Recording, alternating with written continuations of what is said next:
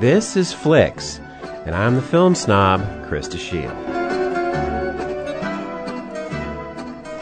In 1957, three years before Andy Griffith became everybody's small town sheriff TV dad, he made his film debut in a movie by Elia Kazan called A Face in the Crowd, and it was about as far from Mayberry as you could get. Patricia Neal plays Marcia Jeffries, the host of an Arkansas radio show who goes out every week to find interesting and unusual people to highlight on her program that is called A Face in the Crowd.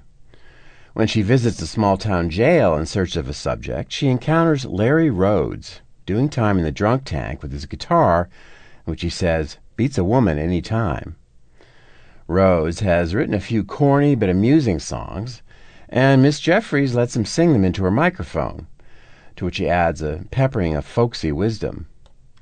The show gets a big positive response from listeners, so after Rhodes gets out, Jeffries decides to give him some more radio exposure. In the meantime, also giving him the nickname Lonesome Rhodes. More than the songs, it's Rhodes' off the cuff cracker barrel wisdom on a variety of subjects that captures the attention of audiences. Soon he goes from radio to TV, and then, inevitably, someone gets the bright idea of bringing him into politics. The screenplay was by Budd Schulberg, notorious for his satirical Hollywood novel What Makes Sammy Run, and the screenwriter for Kazan on the Oscar winning On the Waterfront a few years before. Here, his sly, humorous side has free rein. He even wrote Lonesome Rhodes songs. Kazan, for his part, seems much looser in style than in any of his other films, which serves the story pretty well. But you might even consider this more of a Schulberg film than a Kazan.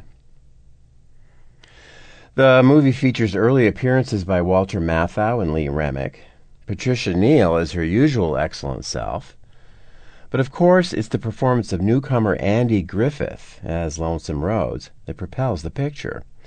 He puts everything he's got into the role, projecting a grinning, maniacal cheerfulness that masks an ever more uncontrolled egotism. It's brilliant work, and it made him a star. A Face in the Crowd was a groundbreaking film, way ahead of its time. It satirizes the new connections that were being made between politics and the media.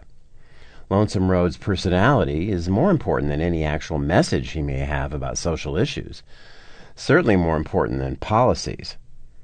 The film also was the first to pinpoint the hucksterism of promoting the supposed common, everyday man of the people, with his homespun wisdom and crowd pleasing sense of humor, as a political answer to America's problems.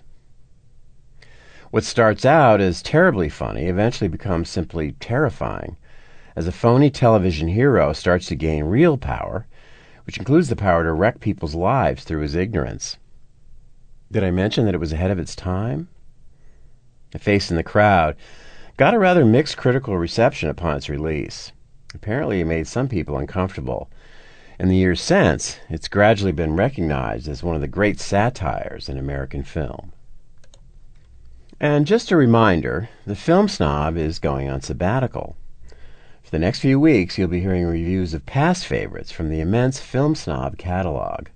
Stay cool.